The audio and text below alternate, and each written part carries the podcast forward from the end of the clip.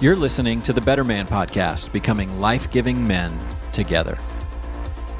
Hey there, everybody, and welcome to the Better Man Podcast. My name is Adam Tarnow, and today I am joined on the podcast by Chris Harper, who is the, if you haven't listened to the bonus episode, the new executive director of Better Man. And so, uh, Chris, good to have you here today. Welcome to the podcast. Man, Adam, thank you so much. Excited to be with you again and chopping it up, man. Yeah. Well, today we're going to be talking about uh, something that certainly everybody's probably heard of with uh, what's going on in the in the current culture right now. June 24th, 2022 uh, was a day that candidly I never like I read a headline or saw a headline that I never thought I would see, which was that the Supreme Court had overturned Roe v. Wade. Uh, when you heard that, I know there was a leak, so it wasn't kind of like completely shocking news to us. But when it when it actually happened, where were you, and what were some of the thoughts that went through your mind? Yeah, even with the leak, really, I didn't think in my lifetime I'd see it. Yeah, I mean, this is 50 years of you know legal precedents. So even with the leak, I thought, oh, that's you know maybe that's someone's opinion, maybe they're just trying to cause a stir. But uh, it happened. You know, uh, Dobbs v. Jackson, you know, overturns Roe v. Wade. And I, I remember I'm sitting at my desk. Um, uh, it comes across. I just happened to check CNN, and it came across the top of CNN. And then my phone immediately started ringing. I started getting texts. Um, have you seen this?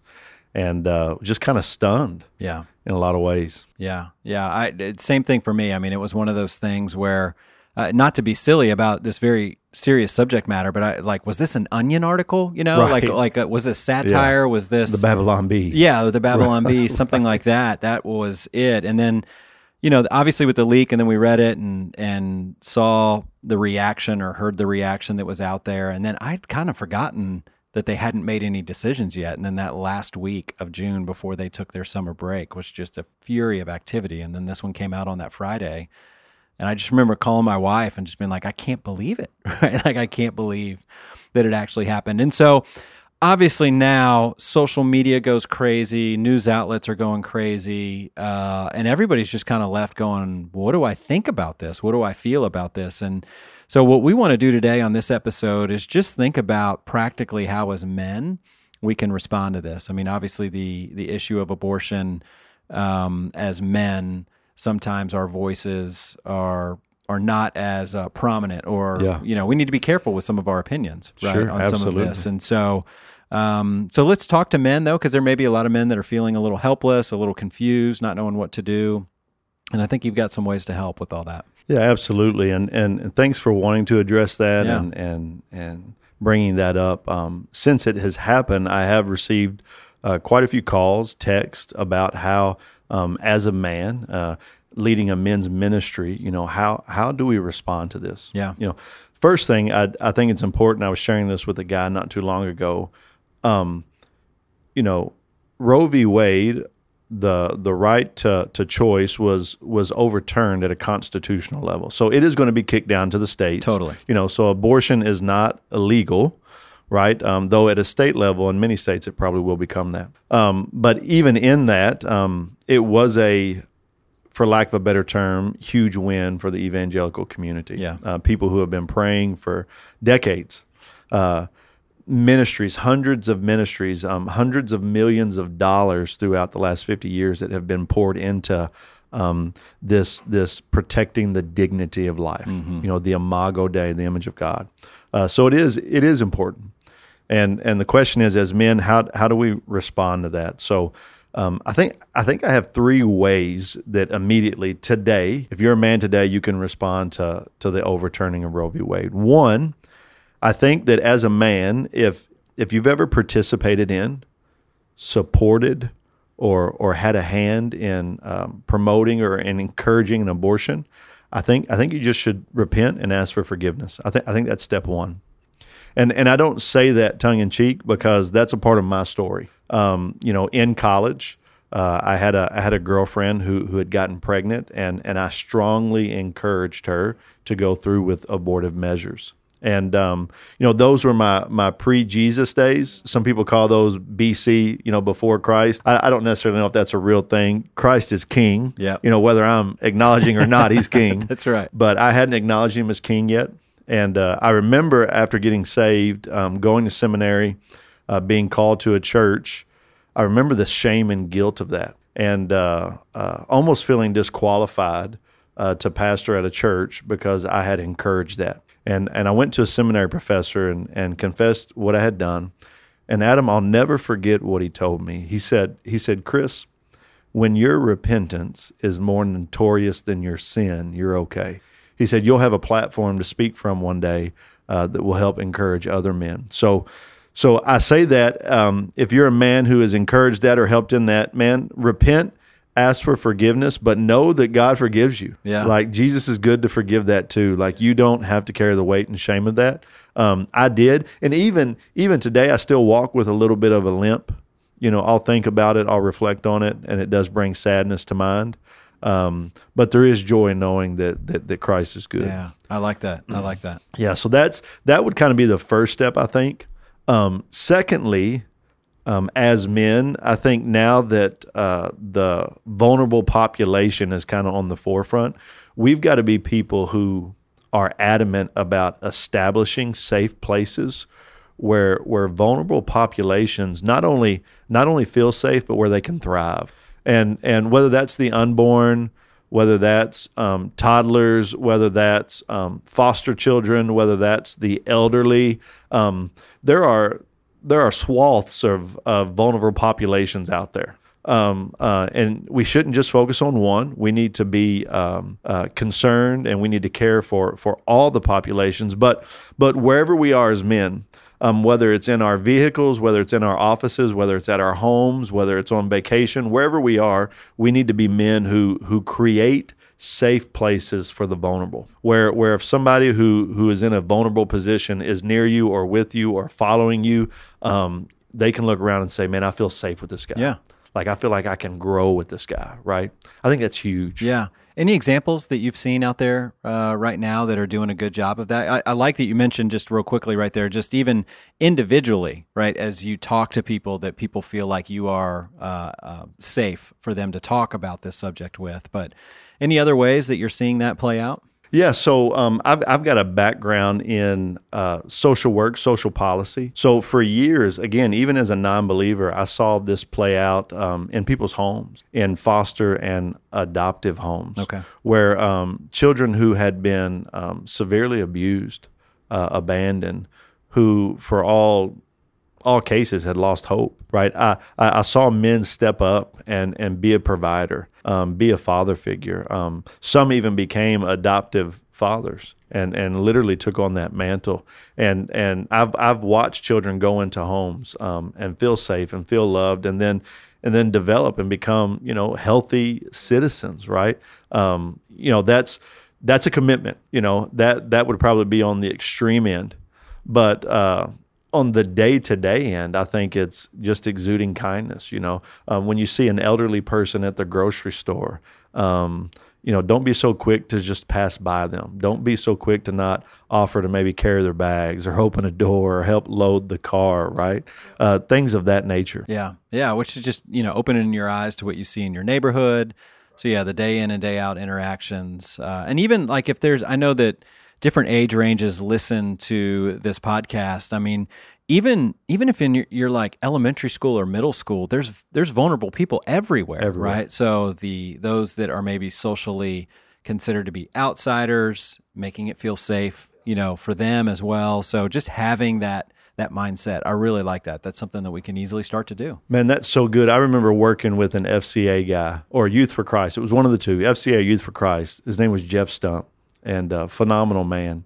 And and I remember doing camps with him, and and I began to notice every time he would get on a bus uh, full of kids, and we were going to some camp, um, he would always sit with a particular kind of kid, and it was typically the kid that um, didn't fit in. Uh, maybe it was the kid that uh, you would presume to be, you know, abnormal or outside of, you know, what the cool factor is, right? But Jeff would always gravitate to those kids. And, and so finally I'm sitting having lunch with him one day and I'm like, man, I noticed, like, you don't go after the influencers. Like you go after the the least of these really and he's like man that's who that's who need me the most i thought that was so good man just to have that that's the bent of your heart right it's so beautiful Yep. All right. I like that. So repent, establishing some safe places. And so what would be the third one? yeah so i think the third thing is um man we have to be we have to be kind um and and maybe this is this is for the church as much it is as it is for men but we did get the W. Like this is a big win, right? We probably shouldn't be chest thumping. I mean, this affects a lot of people. You know, I tell my kids all the time, uh, mean what you say, say what you mean, but don't be mean when you say it. Mm, that's good. Say that again. I like that. Yeah. So so mean what you say, say what you mean, but don't be mean when you say it. Um, you know, sometimes I think in the evangelical world and and as men, you know, we divorce our convictions from our compassion. And and Jesus never did that. You know, Jesus was the the lion and the lamb. Jesus was majestic and meek. Um, he never divorced what he believed from how he acted. And and sometimes I think if if we want to have strong convictions, um, pro life is a strong conviction. I am I am strongly convicted pro life. I've worked with and helped pro life organizations. I firmly believe in that. Uh, but I can't divorce that from being compassionate to people especially people who are going through uh, the process of a crisis pregnancy or something of that nature. So, so I think we have to we have to be kind, you know. And I've seen some phenomenal organizations out there who do that. You know, one's based right here in Dallas. There's a there's a group called um, Embrace Grace, and and I love their tagline. Their tagline is they tell women you can have your baby and your dreams too. Isn't that so good? You know, one of the top two reasons that women typically get an abortion is because they feel like life is over. You know, the other reason is because there's no male present, which you know we'll talk about that another day. But but this idea that um, you know with, with with kindness you're you're leading people not just to life but to Christ. Another another individual I saw do this was Owen Strachan. And Owen used to be the president of the Biblical Council of Manhood and Womanhood. He's at he's at a seminary now in Arkansas. But years ago, Owen was at Southern uh, and uh, with me in Louisville. And every Friday morning, we would go. It was called the Tri Cities Clinic. It was the only abortion clinic uh, in between Indianapolis, Louisville, and Nashville.